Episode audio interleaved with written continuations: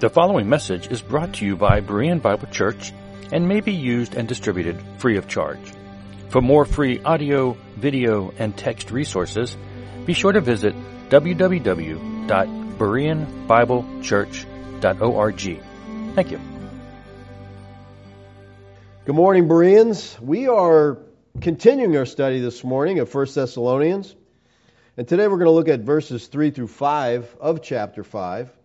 Now, I want you to keep in mind that the context in this section that runs from 413 to 511 is about the second coming. That's what this context deals with. Matter of fact, every chapter in this book deals with the second coming. This is an important issue for Paul to the Thessalonians. Now, we spent our last two studies looking at the first two verses of chapter 5 and talking about the day of the Lord. Paul says, Now concerning the times and seasons, brothers, you have no need to have anything written to you, for you yourselves are fully aware that the day of the Lord will come like a thief in the night. Now, the phrase day of the Lord is an expression taken from the Tanakh, where it is used many times in regard to the judgment, the destruction of various nations. We have to understand that the New Testament writers got their material from the Tanakh. They didn't make this stuff up. The language they use, the different phrases they use come from the Tanakh, what many people call the Old Testament. And so if you have no understanding of that, you're going to get lost in the New Testament. This is a time of judgment, the, the day of the Lord. And it usually meant a time when God Himself would punish or judge people by means of the armies of another people. For example, Isaiah 13:1 says, "The oracle concerning Babylon, which Isaiah son of Amos saw." This is an oracle. This is a judgment on Babylon. Okay? That's what this chapter is about. Babylon. Okay? Verse 6. Wail, for the day of the Lord, the day of Yahweh is near. And this is a great description of what the day of the Lord is as destruction from the Almighty. It will come. So here the day of the Lord is referring to the destruction of Babylon, but God is doing it. All right? Now drop down to verse 17. Behold, I am stirring up the Medes against them who have no regard for silver and do not delight in gold. So Yahweh is using the Medes to discipline, to chasten, to destroy Babylon. And this is a day of the Lord. Now, this event that's written about here is a historical event that took place in 539 BC.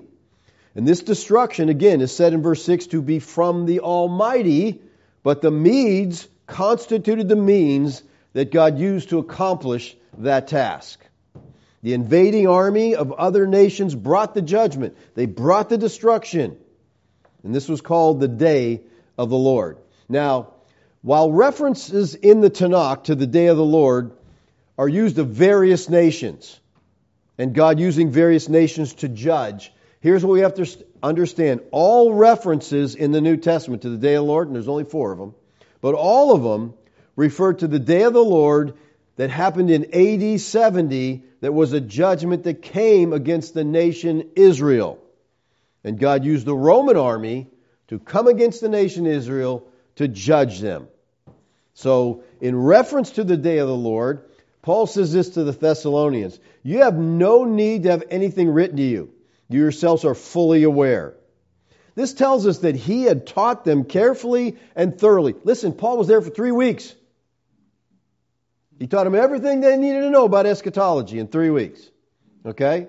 He probably was using Glenn's book to, to help them out, you know, get a handle on this, but they learned everything they needed to know. Okay?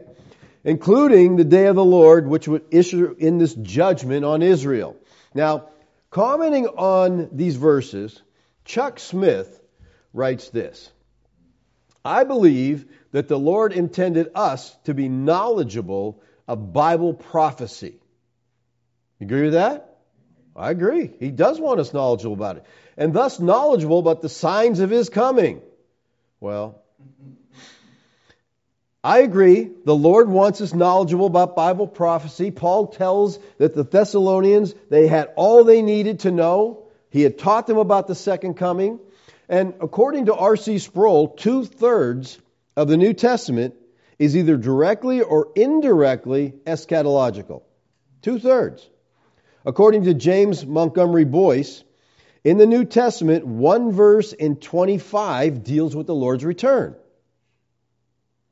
It's mentioned 318 times in the 260 chapters of the New Testament. Important subject. Ray Stedman says the second coming is the most frequently mentioned truth in all the New Testament. And Wayne Jackson says it's referenced eight times more often than the Lord's initial coming. So prophecy is a big deal. Let me finish this quote from Chuck Smith. He says, and certainly there are interesting signs of his coming in the world today. Today. So, how much does he understand about Bible prophecy?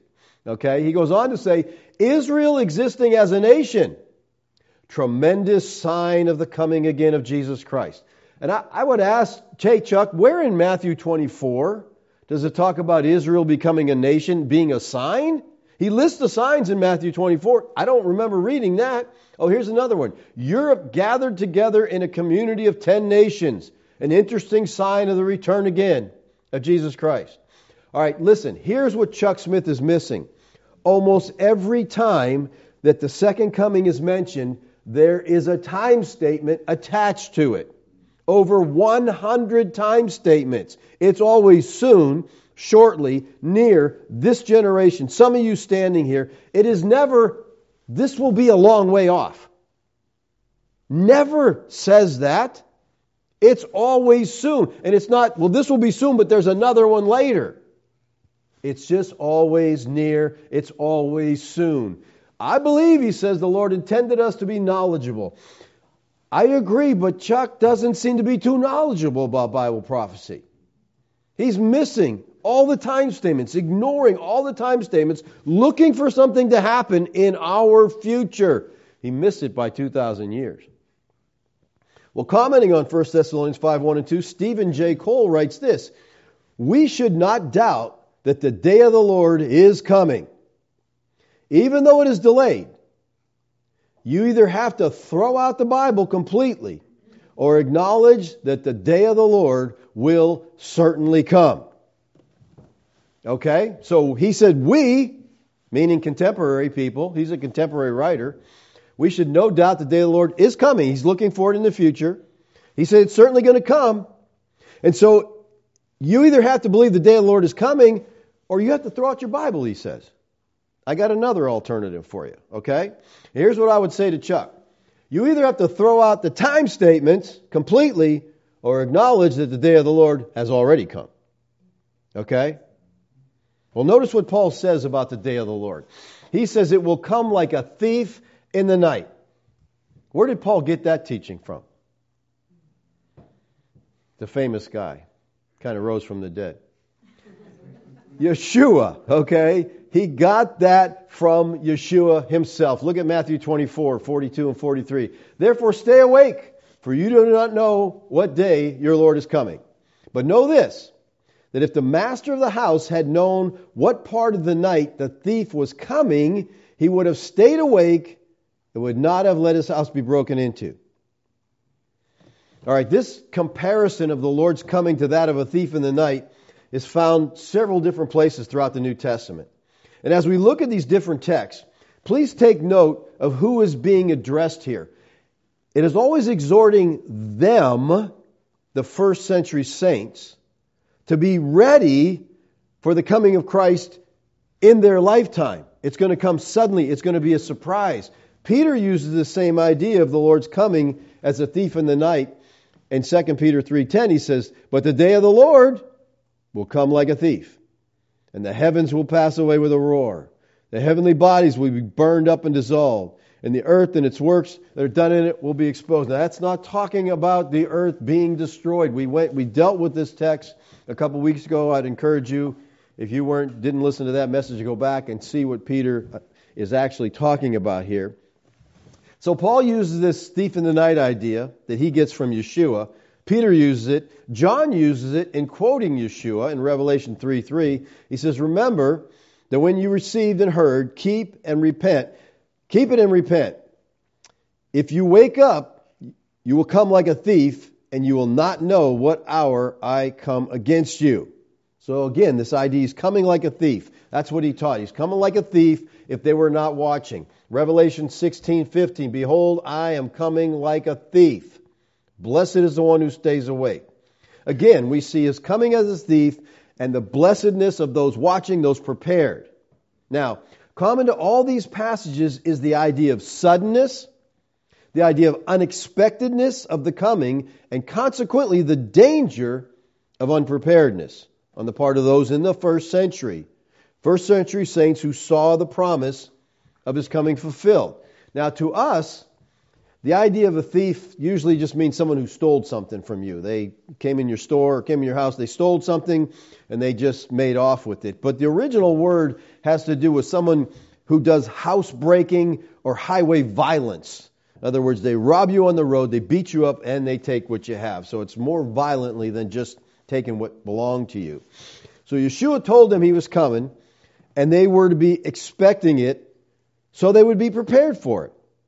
Now, if a man knows the approximate time a thief may come into his house, he's going to take precautions.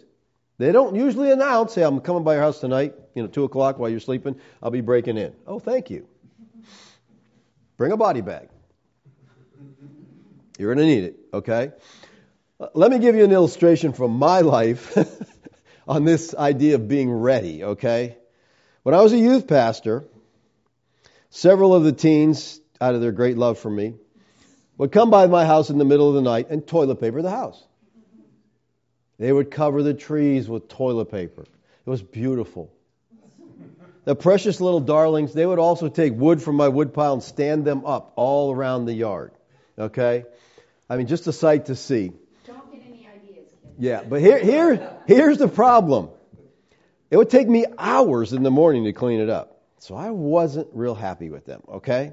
This happened on several occasions, and to say the least, I wasn't thrilled with their expression of love. Well, one night before a youth trip, we are taking a bus trip, I received an anonymous phone call from someone telling me the teens are going to TP your house tonight. Oh, was I excited. I sat in the front bedroom. We were on a cul-de-sac, so we didn't get a lot of traffic down there. So I sat in the front bedroom. The window was up. I sat there. I had a bungee strap, took the hooks off, and just had the bungee strap. I was going to beat me some teenagers, okay? I was going to make them not want to come back to my house again. I'm up there all night. I'm sitting by the window. I fell asleep a couple times. Every time I hear a noise, I wake up. All night long, nothing happened. They never showed up. it was discouraging. I was ready for their coming, but they never came. So in the morning, I'm there with the bus, and kids are getting on the bus, and one of the kids comes on, and he kind of smirks at me, and he says, Did you get a good night's sleep last night? oh, oh, yeah, they got me. They got me. They knew, you know. I did catch them one night, by the way. I did catch them one night. Yes, thank thank goodness my wife spared their life because, yes, uh, I did catch him. But let me just say, the Lord is not like those kids, okay? He was not pulling some kind of prank on the first century saints. Just kidding. Not really coming. No, he wasn't doing that. He told them to be alert because he was coming in their generation to destroy Jerusalem and the old covenant system. In verse 44, the Lord told his disciples, Therefore, you also must be ready, for the Son of Man is coming at an hour you do not expect. Okay? Be ready, he says. Now, the Greek word for ready here is hetoimos, and it's from a, a, noun that has the idea of being adjusted, to be ready, to be prepared. Luke puts the same warning this way But watch yourself, lest your hearts be weighed down with dissipation and drunkenness and the cares of this life, and that the day come upon you suddenly like a trap. For it will come upon all those who dwell on the whole earth. But stay awake at all times, praying that you may have strength to escape all those things that are going to take place and to stand before the Son of Man. So this is a severe warning. Be careful. Now, I love the ESV. I think it's a good translation for the most part. But the whole earth here, this is terrible. It's just terrible. This is the Greek word gay. Gay means land. Usually in context, it's talking about the land of Israel. Okay? This has nothing to do with the whole earth. Look at uh, Luke 21 20, back up in the context a little. When you see Jerusalem, oh, so it's talking about Jerusalem? Surrounded by armies, then know its desolation has come. You get that, right? The city surrounded by armies. Uh oh, we're trouble. We're in trouble. Okay? So it's talking about Jerusalem. That is the land that he's talking about. So don't take this subject to come in and say, oh, the whole world. It's not the whole world. All right? It's Jerusalem. All right, let's move on. Verse 3. While people are saying there's peace and security, then sudden destruction will come upon them as labor pains upon a pregnant woman, and they will not escape. Now, what I want you to notice here is that there is a pronoun switch from the second person in verses 1 and 2 to the third person in verse 3. So it's, but you yourselves, talking to the believers at Thessalonica. Then you get to verse 5 and he says, Destruction will come upon, not you, but them, as labor pains upon a pregnant woman, and they will not escape. Well, J. Hampton Keathley III, he writes this. He says, Note the pronouns they and them in verse 3. In contrast to 415 and 16, I don't know why he jumps all the way over there. Yeah, I do, but I'll show you in a minute. The apostle did not include himself or his readers with those who would see the day of the Lord. But that is exactly what he did when describing the rapture in chapter 4. So he doesn't include himself or his readers, he said, with those who would see the day of the Lord. Why? Because now in chapter 5, these third person pronouns refer to those left behind after the rapture. That is non Christians. So he is using a pronoun change to support his rapture theory view which is kind of foolish because how could the day of the Lord surprise them that he says in verse 5? It's going to, don't let it surprise you like a thief. How could it surprise them if they're not there? That'd be kind of dumb to tell them, don't let it surprise you. Well, don't worry, you're not even going to be here anyway because you're going to be raptured before it happens. Why did the pronouns change here? Because he's talking about unbelievers. The day of the Lord is not a judgment on believers, it's on unbelievers.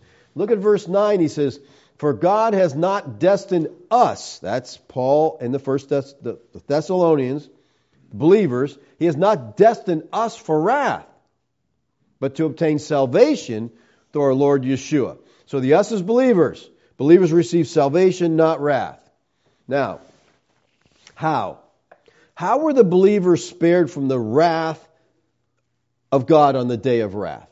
How were they spared? Were they spared? Well, let's look at Matthew 24, 15 and 16. So when you see the abomination of desolation, the one spoken of by the prophet Daniel, standing in the holy place, let the reader understand. This is something there to understand. Let those who are in Judea flee to the mountains. All right, the abomination of desolation is a Hebrew excre- expression meaning an abominable or a hateful destroyer. This is a reference, I believe, to Cestius Gallus and the Roman army who were the abomination of desolation. This was fulfilled in AD 66 when the Romans surrounded the city of Jerusalem and destroyed it. Now, Yeshua told them, flee to the mountains. Who's to flee? those in Judea. What about all the other people on the world when this happens to the whole world? It's not happening to the whole world. This is localized. Okay, if you're in Judea, flee to the mountains. Get out of there. And you know what? You know what they did when they surrounded by armies? They came in and they surrounded the city, set a siege against it. Then something happened politically in Rome, and so they said, oh, we got to back off. We got to get back to Rome. So it was kind of a break in the siege. When they had that break, the Christians fled out of the city. They're like, okay, remember what Yeshua told us? And they fled to Pella. They got out of there. Romans came back, destroyed it, they weren't there. They got out, they listened to the Lord, they didn't experience the judgment. Now, here's a question, a good question, I think. I'm glad you asked it. How did the destruction of the temple and the city in Jerusalem at the day of the Lord affect the Thessalonians? I mean, Jerusalem's over 900 miles from Thessalonica. Well, with the city and the temple destroyed, here's what you have to understand. The ones that were persecuting the Thessalonians were Jews. They were the ones putting the pressure on. They were the ones killing them. They were the ones attacking them. And when the city of Jerusalem was destroyed, the Jews no longer were able to attack the Christians. And for the most part, the persecution ended then.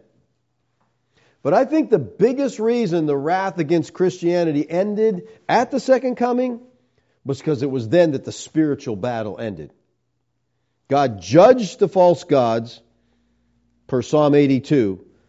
The battle was no longer spiritual battle. There, Satan was behind the Jews and the persecution. That ended, the persecution ended. So he's saying while people are saying there's peace and security, then sudden destruction. Now, when he says peace and security here, he's probably bringing a reference up to the prophets like Jeremiah, Ezekiel, because during their time the prophets were prophesying about destruction, and the false prophets were saying, Don't worry about it. See, Jeremiah prophesied about, the day of the Lord, and he warned Judah, the southern kingdom, of judgment. And Jeremiah was talking about a historical day of the Lord in which God would come and use another nation as his executioner. And many of them are going to be massacred. The rest of them are going to be deported off into Babylon. So Jeremiah saw a near historical day of the Lord coming on Judah. He's predicting this army is going to come. It's going to wipe out Judah. It's going to dispossess them from their land and haul them off into captivity. In Jeremiah 6 1, he says, "Flee for safety." He's telling them, "Get out of here, O people of Benjamin, from the midst of Jerusalem. Behold, the trumpet of Tekoa and rise a signal in Beth Haccherem. For disaster looms out of the north and great destruction. The Babylonian army is camped on their northern border, and he tells them, Get out of here. But they didn't listen to him because they had another voice saying, It's okay, don't worry about it. And they like that other voice better. Don't people normally do that? Let me pick which one I like better. Not which one's true, but which one I like better. Jeremiah 6, 13 and 14 says, From the least to the greatest of them, everyone is greedy for unjust gain, and from the prophet to the priest, everyone deals falsely. They have healed the wound of my people lightly, saying, Peace, peace, when there is no peace. So, peace and security, this is the message of the false prophets of Jeremiah's day and in Paul's day. Matthew 24, 37 and 38 says, For as it was in the days of Noah, so will be the coming of the Son of Man. For as in those days, before the flood, they're eating and drinking, marrying. You know, Noah's building this big boat and they're laughing. There's no water around here. What's this old fool doing? You know, they, they're just going on with life as normal. Until the day when Noah entered the ark. Now, when it started to rain, things changed a little for him, okay? But Yeshua is making a comparison here between his coming and Noah's flood. As the flood came and took them all away, so judgment on Israel is going to take them all away. The unbelievers of Israel, just like the unbelievers in Noah's day, will be taken away in judgment. Now keep in mind that he's talking about here, he's reminding them that no one knows the day or the hour. And the point that Yeshua is making is just as in the days of Noah, the wicked people didn't know until the flood came and took them away. He said it's going to be that same way in the second coming. In the days of Noah, they're eating and drinking, they're having just a good time carrying on, and they thought there was in peace and safety. Now, why would people during this time be saying peace and security when the biblical emphasis is that there will be an intense suffering before the second coming? So, how can, if there's an intense suffering, how are they saying, and why would anybody believing this idea of peace and safety? Well, Daniel 12.1 says this, And at that time shall arise Michael, the great prince, who has charge of your people. Daniel's people is Israel, all right, Israelites. And he tells them, There shall be a time of trouble such as never has been since there was a nation till that time. Now, does that sound familiar to anybody? What Daniel says there? Because Yeshua said that in Matthew 24. He says, There will be a great tribulation, such as has not been from the beginning of the world until now, and nor ever will be. So, if there's this great tribulation, how are they thinking peace and safety? How is anybody listening to a message of peace and safety? Commentator David Guzik writes this. He says, This sudden coming in a time when many say peace and safety must be distinct from the coming of Jesus described in Matthew 24, 15, 35. The coming of Jesus described in this text in Matthew happens at a time of great catastrophe when no one could possibly say peace and safety. Comparing passages like this shows us there must be, in some way, two aspects to Jesus coming. No, wrong. This is not talking about different things. This is not talking about two comings of Christ. Let me give you a little history here that I hope you understand what's going on here. The Roman Emperor Augustus, he inaugurated an age of peace called the Pax Romana in 17 BC. The peace of Rome. There were no wars. Rome kept everything under control. It was peaceful. There wasn't any war. And that peace remained pretty much in effect until Nero. So, during this Pax Romana, this peace of Rome, you got this apocalyptic teaching going on, and it sounds like there's going to be this terrible stuff. And people are like, how can you be saying this is going to happen when we're in the Pax Romana? We're in the peace of Rome. It's everything is cool here. Here's what we need to understand. The day of the Lord begins with the tribulation, when Jerusalem is surrounded by armies. Three, there was a three and a half year siege against the city of Jerusalem which concluded with the total destruction of the city and the temple. So the day of the Lord is not a day, it's three and a half years. Okay? It's a time of destruction. Remember, the day of the Lord is simply talking about a destruction when God uses one nation to chastise another. This doesn't happen in a day. Okay, ancient warfare, they'd surround the cities, a lot of times just cut off any supplies going in, coming out, so they'd starve to death. So they did this for three and a half years, then they destroyed Jerusalem. So the Jewish leadership would have responded when they hear the apostles teaching, you know, this is what's going to happen, this temple's going to fall, God's going to judge. They would just sneer and mock and say, it's peace. We're in the Pax Romana, the peace of Rome. Nothing is going to happen. And they mocked right up until the Roman army showed up. Okay? Then things changed. Because he said, when they're saying peace and safety, they're saying, hey, everything's good, we're all right, it's fine. Then he says, sudden destruction will come upon them. Now, the word sudden here is only found here and in Luke's account of the Olivet Discourse. Luke says, But watch yourself, lest your hearts be weighed down with dissipation and drunkenness and the cares of this life, and that day come upon you suddenly like a trap. The word translated suddenly here is eipneios, it's an adjective modifying destruction. It had a similar ominous tone. It spoke of those sudden and unexpected events that would cause terror and anguish. So he says, This is going to come upon them suddenly. And then he says, like labor pains upon a pregnant woman. This is a metaphor. It's used throughout the Tanakh, speaking of judgment. Isaiah 13, 6 through 8 says, Wail, for the day of Yahweh is near as destruction from the Almighty. It will come. Therefore, all hands will be feeble, every human heart will melt.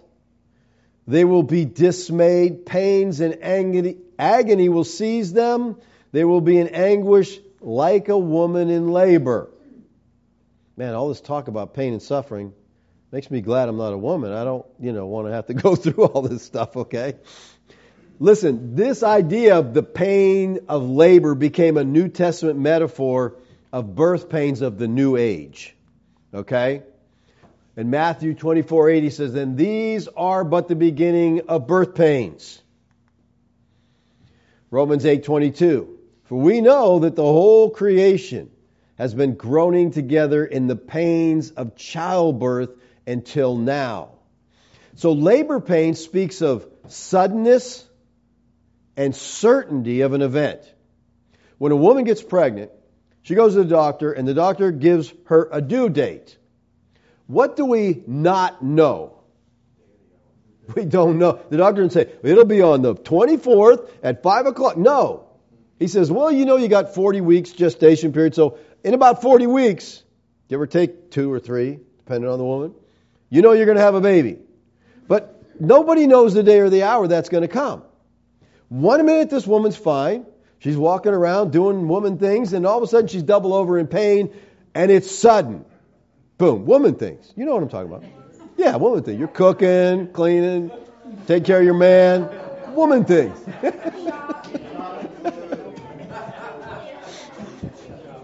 Jeremy, you ready to come take over? Jeremy's got a message he's going to preach now on Hupotasso. Okay? so, so she's fine one minute, next minute it's like, what in the world? She's in agony and she's in pain. My wife was having contractions in the hospital and she fell asleep and I woke her up to tell her she was having a contraction and she wouldn't appreciate that. Honey, wake up, it's time, you're having a contraction. I, I learned that wasn't a good thing to do, okay? but here, I think the main idea of labor pain for a pregnant woman in this text is that it's inescapable. And that's what he says. They will not escape. This is a strong expression in the Greek. It's an emphatic double negative. Never, no, never, under any circumstances will they escape. When this comes, when the day of the Lord comes, there's not going to be any escape. Any more than a woman can escape labor once she's pregnant. Okay, that's the thing. You know, if a woman gets pregnant, she's going through labor pains. No, we're excluding the idea of C-section. Okay, here we're just talking about normal labor. She, it's going to happen. And that's what he's saying. Nobody's going to escape. It's coming like labor pains. It's going to be intense. It's going to happen. Now, this passage contrasts them and they with you and brothers in verse 4. Verse 4 says, But you. So we got them and they. They're, they're not going to escape. These unbelievers, it's coming on them. They're not going to escape. It's going to come like labor pains. But you. Brothers, this marks out a contrast. It, contrast. It introduces an appeal to believers. In verse 3, we have them and they. Then in verse 4, but you. And then in verse 6, we have others. So, but you is very emphatic in the original. Paul is contrasting the destiny of believers with that of unbelievers. And in verse 4, he says, You are not in darkness, brothers, for that day to surprise you like a thief. Now, what does he mean by darkness here? Well, darkness is a symbol both of spiritual blindness and lack of knowledge. Their understanding is dark. They just don't get it. They don't understand. Look at Romans 1:21. For although they knew God, they did not honor him as God or give thanks to him. They became futile in their thinking, and their foolish hearts were darkened. This is the darkness of spiritual things. It's spiritual blindness. They, they don't understand spiritual things. In Ephesians 5 8, Paul says, For at one time you were darkness. All believers, you're all, you were all darkness. But now you're light in the Lord. Walk as children of light. They were blind to the things of God, but now he says believers are light.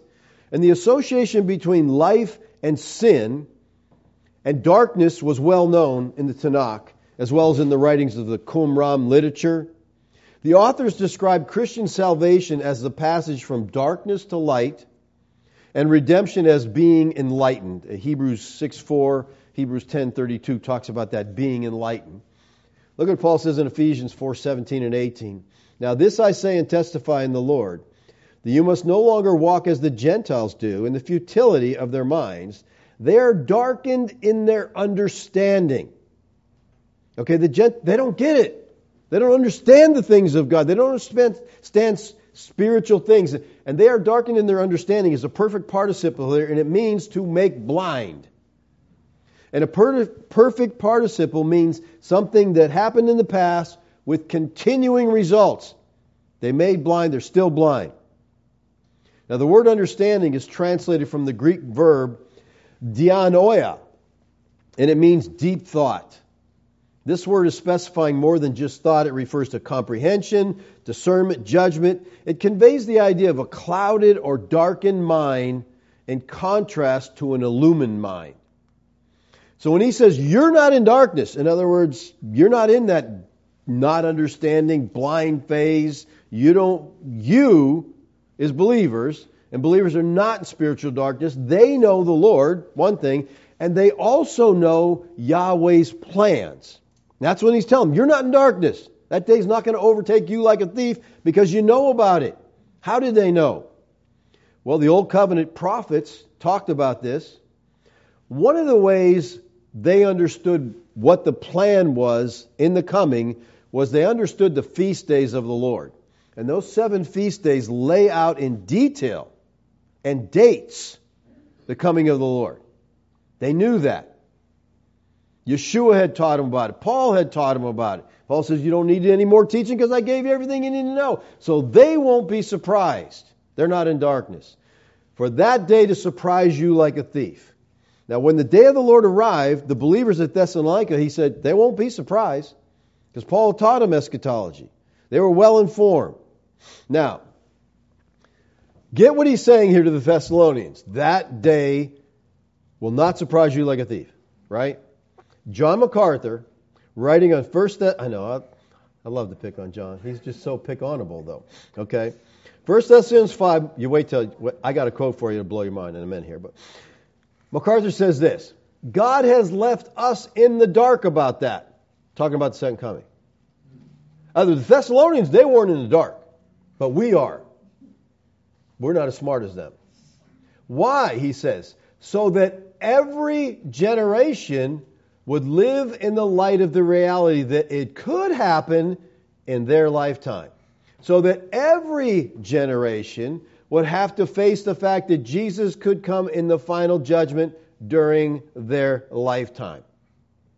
So every generation, every generation, you know, seem to remember something about Yeshua saying, nailing down the generation.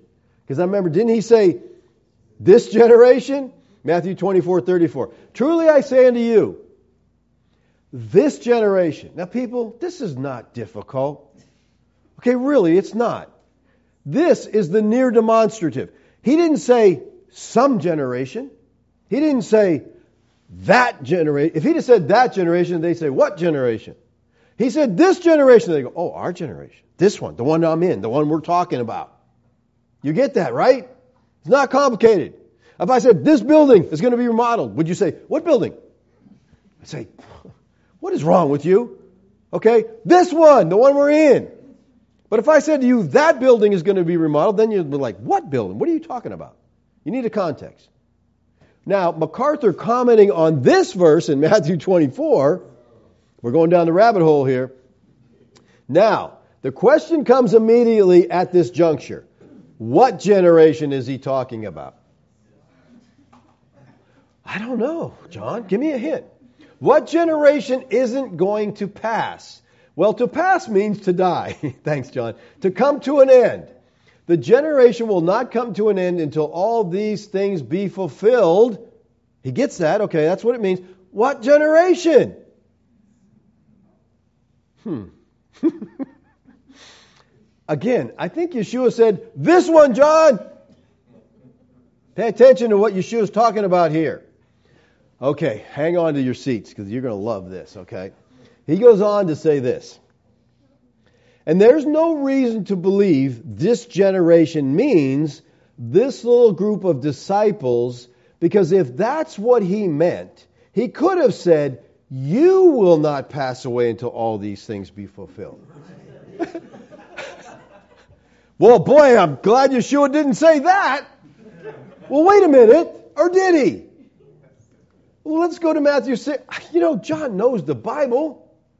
He's got a oh, he's got his own Bible out. The John MacArthur Study Bible.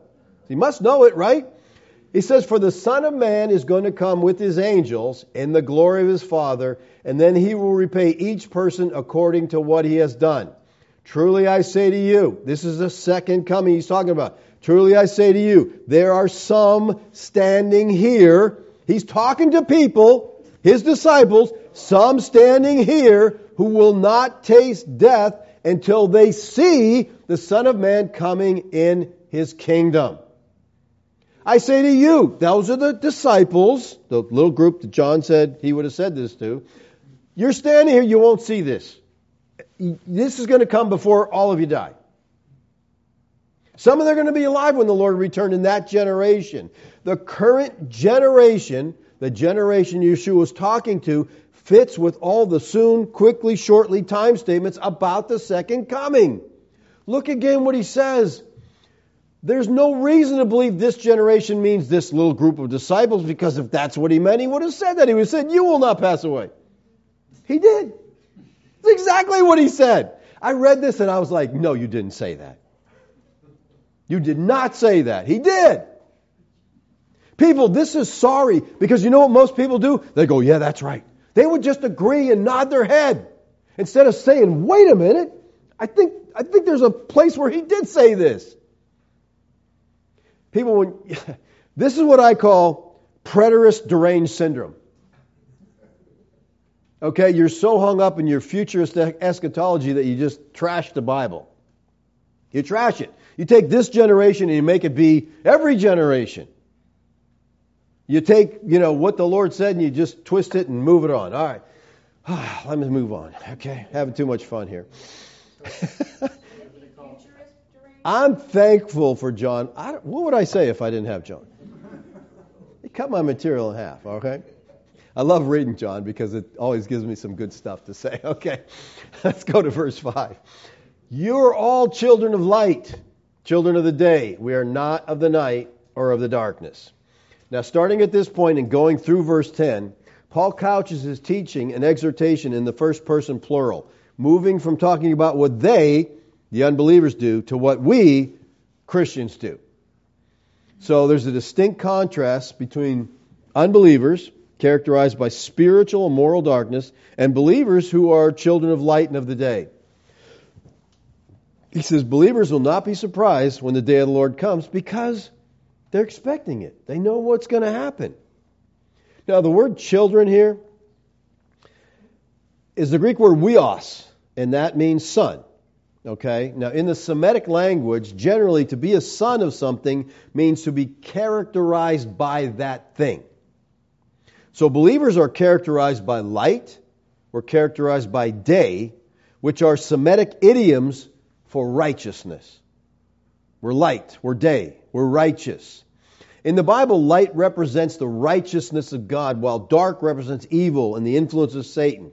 So to walk in the light or to walk in the darkness is to live according to truth or error.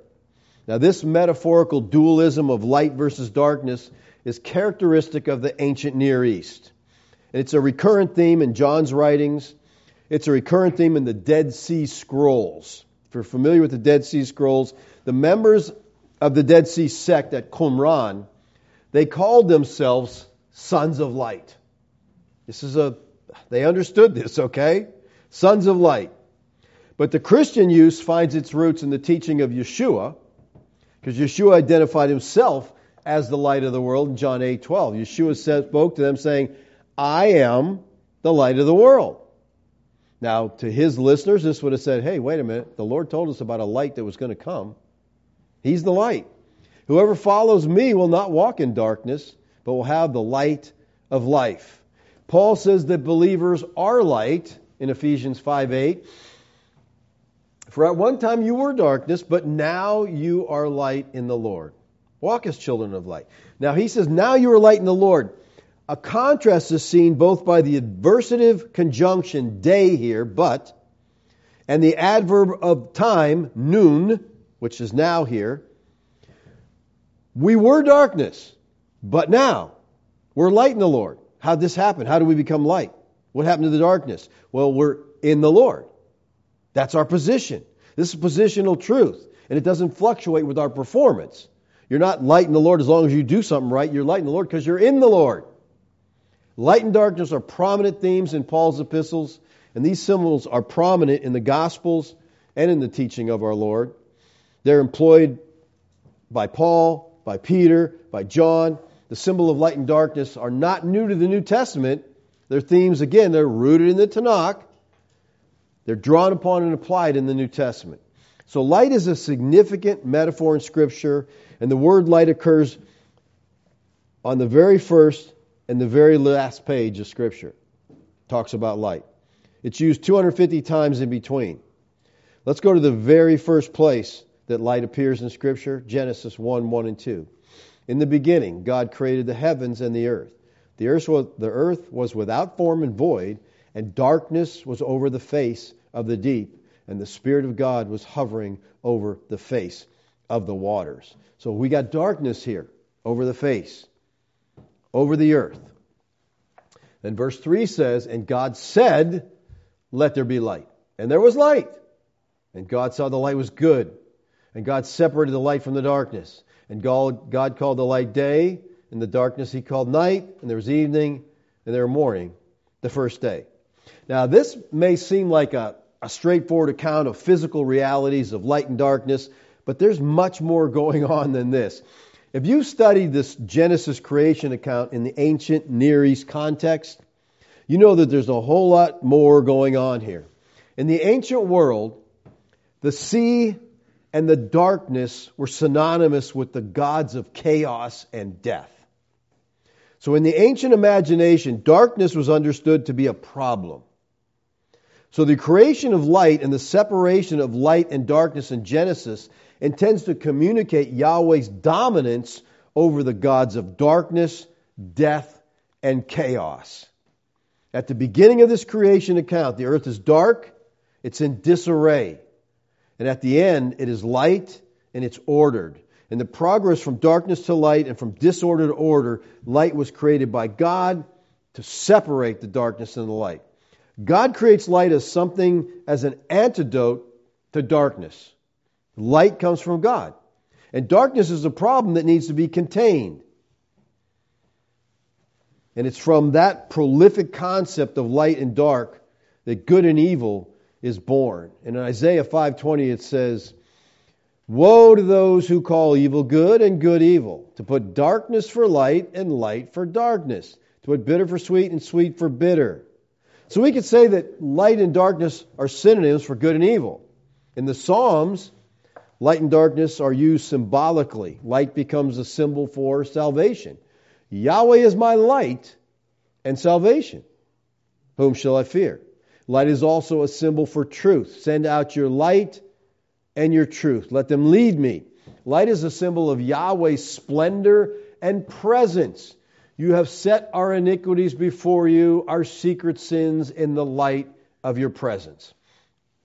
So, light is essential to biological life. It's necessary for life to thrive and flourish and purpose, and the authors of Scripture recognize this let me just say this, I got to say it, okay? The sun is good. The sun is not your enemy. All right, our culture today has demonized the sun, and people hide inside in the darkness, and we're the sickest generation that ever lived. The sun does not give you skin cancer. Lathering all those chemical lotions on you is what gives you skin cancer, okay?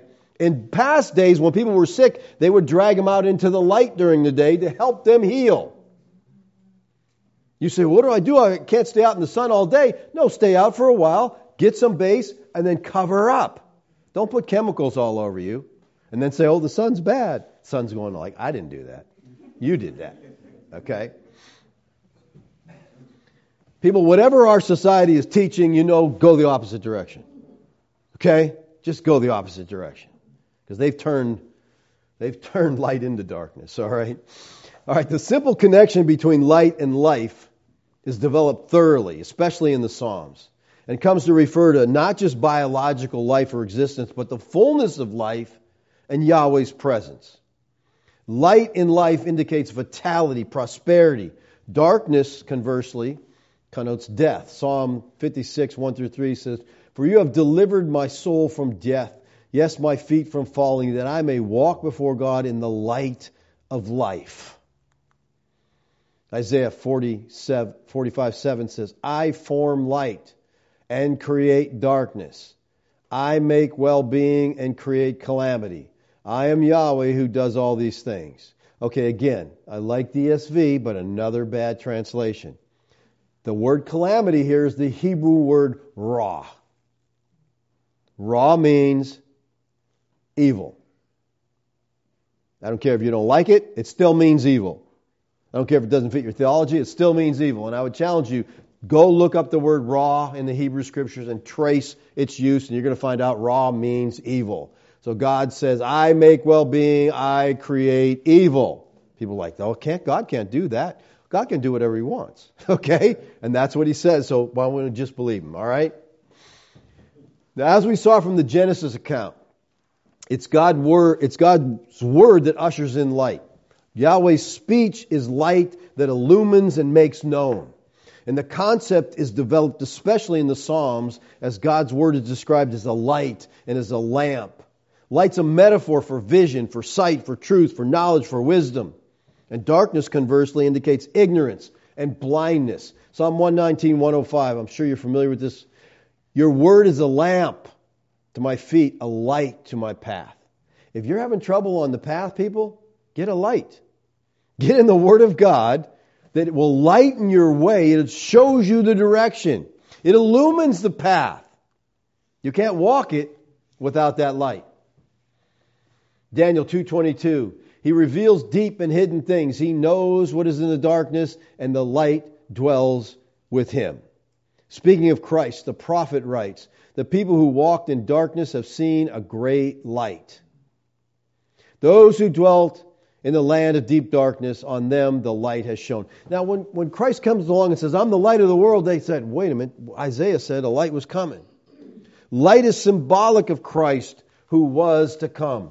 In Psalm 118, 25, he says, Save us, we pray, O Yahweh. O Yahweh, we pray, give us success. Blessed is he who comes in the name of Yahweh. We bless you from the house of Yahweh. Yahweh is God, and he has made his light to shine upon us. Bind the festival sacrifice with cords up to the horns of the altar. Now, as we come to the New Testament, we see the metaphors for light developed in the Tanakh get applied to Yeshua and to his followers. Matthew asserts that Isaiah's vision is fulfilled in Yeshua and says this in Matthew 4:16, "The people dwelling in darkness have seen a great light. For those dwelling in the region of the shadow of death, on them a light has dawned." And here we see light as eternal life, as salvation. John teaches the same truth in John 1. He says, "In him was life, and the life was the light of men." The light shines in the darkness, and the darkness doesn't overcome it. There was a man sent from God whose name was John. He came as a witness to bear witness about the light, that all may believe through him. He was not the light, speaking of John, but came to bear witness about the light, Yeshua, the true light, which gives light to everyone coming in the world. Here again, we see light as eternal life. And notice that Yeshua is not just the light of Israel. He said, as Yahweh, it was said in Isaiah that you know he was the light, he was the light to Israel, but Yeshua here is he telling us he's the light to all men. It's beyond Israel. Light not only reveals the true state of things, it also dispels darkness. It illumines. The light of the gospel, as it shines forth in the life of those who follow Christ, dispels darkness, reveals the true nature of evil. He says, You're children of light. In contrast to those people who will be overtaken by the day of the Lord, the, Thess- the Thessalonian believers are sons of the light and sons of day. And it's without exception. He says, You are all. All you believers are children of light. And this is true of every believer. We are sons of light because believers are light in the Lord. Paul says, For at one time you were darkness, but now you are light in the Lord. That's our position. And then he says this walk as children of light. So he moves from the indicative of what they are to the imperative how they should live. And because we are children of light, we are to walk that way. People should see our lives and say, there's something different. Good something different, not weird something different. There's something different about them. Because when you love the unlovely, you get noticed. When you don't retaliate to people, you get noticed for a good thing. And they're like, something strange about you. So Paul is saying, in effect, here to believers listen, believer, be what you are. You're light. Walk that way. Live that way. Let the world see the light of God through you. Light represents righteousness. The Christian life is to be lived in the light of Yahweh. Followers of Yeshua are light, and they're to walk in the light. They're to shine on others. And we have straightforward biblical commands when Paul says, walk as children of light. It should be clear, it should be demonstrated by who we are, how we live. The Lord said, Let your light shine before men, that they may see your good works. And do what? Glorify your Father in heaven. See, when they see your good works, they're saying, Wow, God must be working in those people. Look what they do.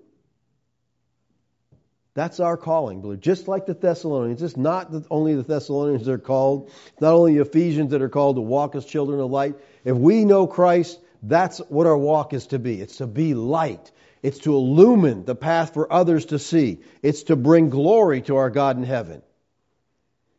May we, by the grace of Yahweh, walk as children of light. Let's pray. Father, thank you for your word to us. Lord, I thank you for the opportunity we have today with so many study aids, so many things available that we can really research and dig into your word and find the truth of it. Lord, I pray that we would all be Bereans, Lord. We'd not believe the things we hear. We would investigate the things we hear to see if they are so. May we dig, may we learn, may we grow, may we encourage one another, Lord, along the way. Thank you for your grace to us, Lord. Amen. All righty. Questions, comments?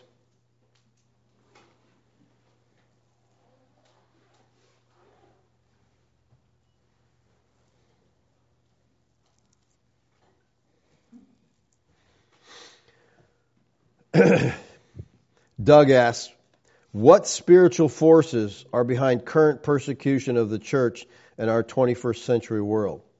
The forces of man's evilness. Okay, here's what people have to understand men are evil.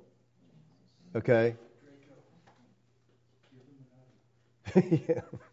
I mean, there, there are definitely forces. There are groups of people. All right, the cabal, if you never heard of the cabal, there's an organized effort to kill us, I believe. I mean, you got people like Bill Gates, okay? Bill Gates believes in population control limiting the population. And then he comes along and has vaccines. You want to step up and take one of his vaccines? Knowing his purpose, he doesn't want you healthy, he wants you dead. There is an organized force in this world that, yes, they try to control everything. They're controlling the food supply, they're controlling the water supply, they control the air, and they want us dead. Or they want us dumbed down to the point we just follow along blindly and now they're showing if you resist in any way, guess what? They use the FBI, they use the Department of Justice to come against you and say, oh, no, you don't. People are killing people, and the next day they're out on bail. The people that walked into the White House, they're still in prison. Never had a trial. Still in prison. What is wrong? There's something going on. There's an organized force but it's a force of evil men who are filthy rich. And they want this planet to themselves, basically.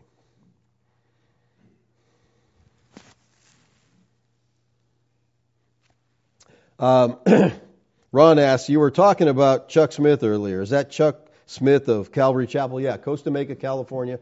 That's the Chuck Smith of Calvary Chapel. And, and listen, let me give you, let me give Chuck credit. Chuck teaches verse by verse. I mean, he'll cover a whole chapter in 15 minutes, but, you know, he does go verse by verse. I got to give him credit. I'm just, anyone who's using the Bible and trying to teach it, I want to give credit there, okay? This is from Kalen. It's freezing in here. Oh, I wasn't supposed to read that.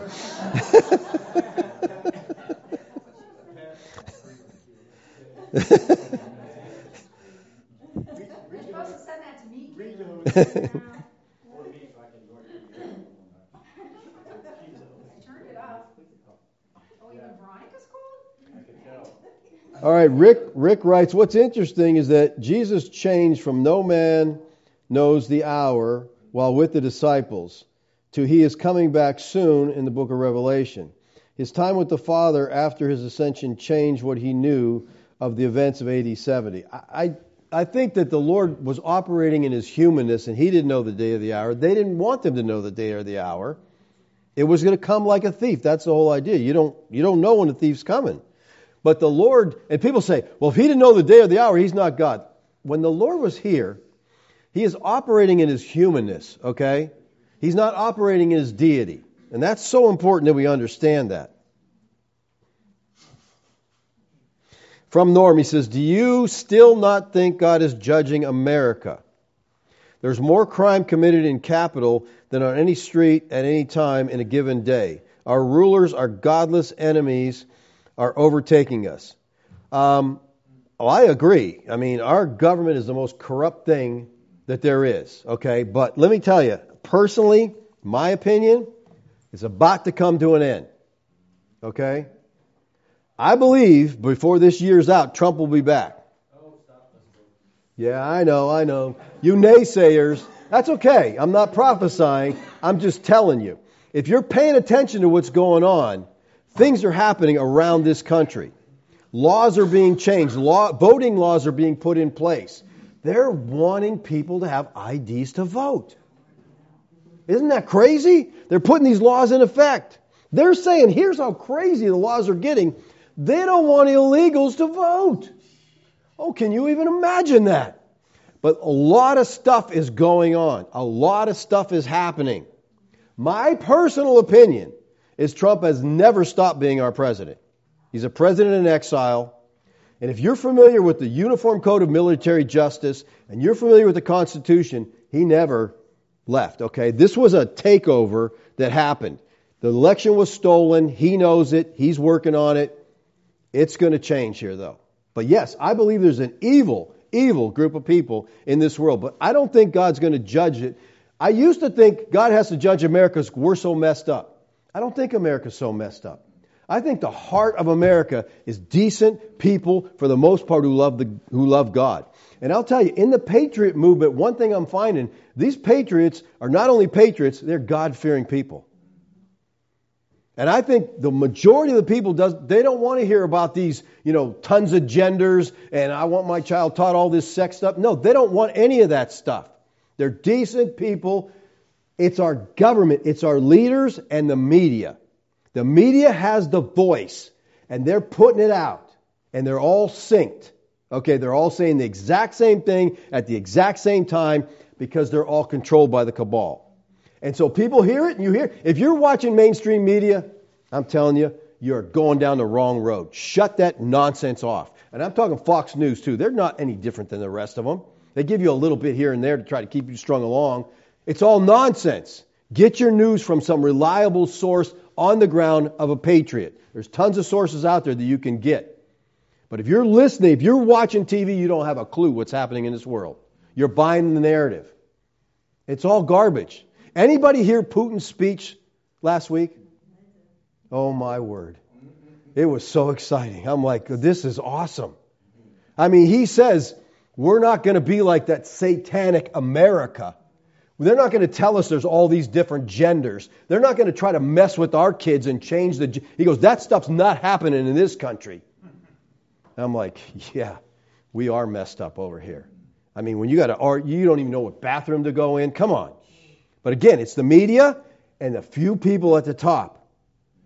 I think the heartland is people who love God and want what most of us want. So I don't think God's going to judge America. I think He's going to judge these leaders that we have. I think it's going to happen soon. Again, it's my personal opinion.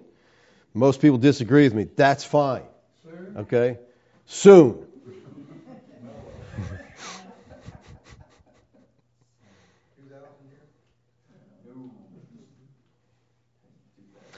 All right, someone asked a question Are we to assume that during the New Testament transition period when John wrote, that they were actively performing animal sacrifices in the temple. Yeah, absolutely. During the transition period, they were performing animal sacrifices. That didn't stop till AD 70. When the temple went down, no more sacrifices. Until then, they were. They were offering it. Thanks, Dave. My wife came running out of the kitchen and beat me with a rolling pin when she heard your comment about woman's work.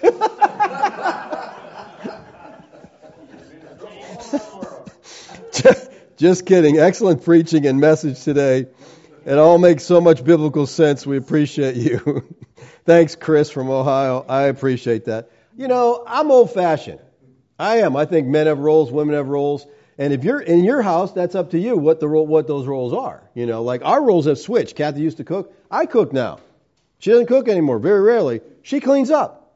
I like cooking. That changed when I really started getting into healthy stuff and I started using certain things to cook with. She's like, go ahead. So I did. And I cook and she cleans. It works out really good. as long as she's in the kitchen, I'm happy, okay?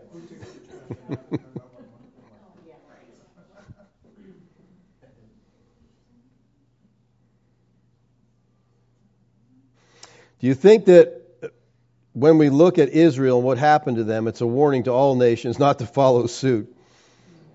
They're there for us to know better as a nation. Yeah, you don't, I mean, Israel was God's people. They had His law. They violated it. They went away. I, I, I think personally, I think Israel today is a very corrupt, cabal run country. Okay? And I think that's going to be dealt with also. Okay? Someone says, agree with you that President Trump will be back. See, that's two of us. Three, okay. Four, yeah. I see that hand. I see those hands, hands all over the auditorium. that's right. Where two or three agree, it's done.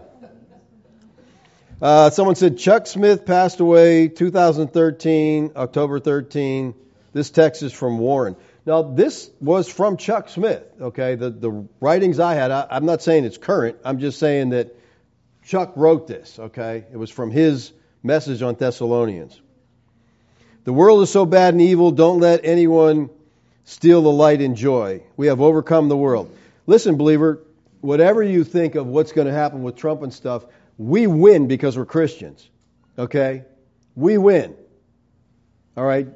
The evil, I didn't realize how evil our world is. I mean, I'm realizing it more and more. I mean, every area that you look at, is corrupt beyond imagination. You know, in the leadership, you know, big pharma, the medical community, like Veronica was saying, they're making tons of money. Okay, they love this. It's bring it's coming in like crazy. They don't want you finding natural cures. Any any clinic in this country that comes up with natural cures and is healing people, they drive them out. And most of these clinics go to Mexico.